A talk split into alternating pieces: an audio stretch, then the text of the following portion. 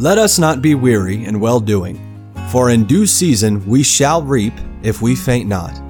Believers have God's promise that when we faithfully obey Him and don't give up, we will enjoy the very best returns.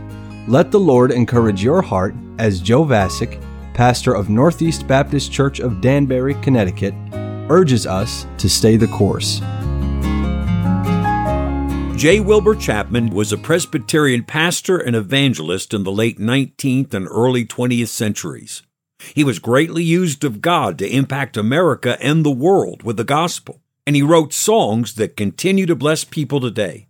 John Wilbur Chapman was born into a Christian home in Richmond, Indiana in eighteen fifty-nine.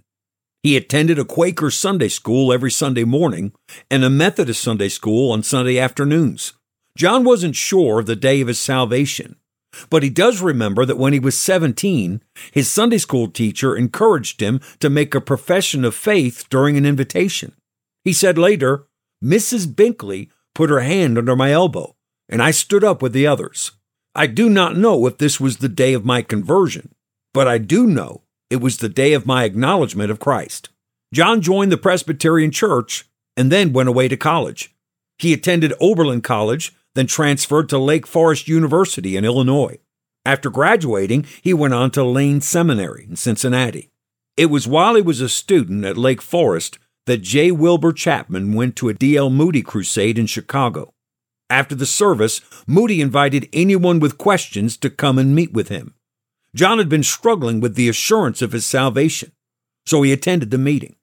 Here's how he described it. "When the great evangelist, D L Moody, called for an after meeting, I was one of the first to enter the room, and to my great joy, Mister Moody came and sat down beside me. I confessed that I was not quite sure that I was saved. He handed me his opened Bible and asked me to read John five twenty-four. And trembling with emotion, I read, 'Verily, verily, I say unto you, he that heareth my word, and believeth on him that sent me, hath everlasting life, and shall not come into condemnation, but is passed from death unto life.' He said to me, 'Do you believe this?' I answered, 'Certainly.' He said, 'Are you a Christian?' I replied, 'Sometimes I think I am, and again, I'm fearful.' 'Read it again,' he said. Then he repeated his two questions, and I had to answer as before. Then Mister Moody inquired, 'Whom are you doubting?' And then it all came to me with startling suddenness. 'Read it again,' said Moody. And for the third time he asked, 'Do you believe it?' I said, 'Yes, indeed I do.' 'Well, are you a Christian?' And I answered, 'Yes, Mister Moody, I am.' From that day to this, I've never questioned my acceptance with God." John was ordained to the ministry in eighteen eighty-one, at twenty-two years of age. He graduated from seminary in eighteen eighty-two. Six days later, he married Irene Steddom. He was called to pastor two different churches, one in Liberty, Indiana, and the other in College Corner, Ohio. The two churches were only ten miles apart, so the Chapmans decided to serve at both churches. John would preach at each church on alternating Sundays. A year later, John became the pastor of the old Saratoga Dutch Reformed Church in Schuylerville, New York. And two years later, he accepted a call to pastor the First Reformed Church in Albany, New York. It was while he was pastoring in Albany that their first child was born. But just a month later, John's wife died. Her death threw him into a period of confusion and discouragement. That summer, he attended Moody's conference in Northfield, Massachusetts, and he heard F B Meyer say, "If you're not willing to give up everything for Christ, are you willing to be made willing?" John said that question transformed his ministry. He remarried two years later, and he and his wife Agnes had four children together. The attendance at their church in Albany grew from one hundred fifty people to over fifteen hundred people. In eighteen ninety, John accepted the call to pastor the Bethany Presbyterian Church in Philadelphia. Though it was already a large church, it grew at such a pace under Pastor Chapman that he began to receive invitations to preach all over America.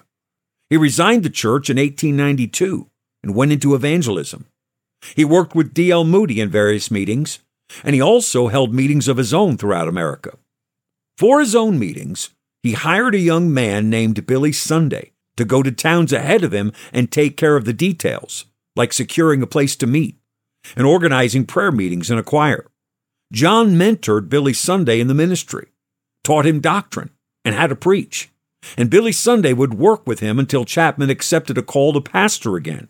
That's when Billy Sunday would launch out into his own evangelistic ministry. J. Wilbur Chapman would do many more great works as a pastor, an evangelist, and an educator. He wrote at least fifteen hymns, including the classics One Day and Our Great Savior.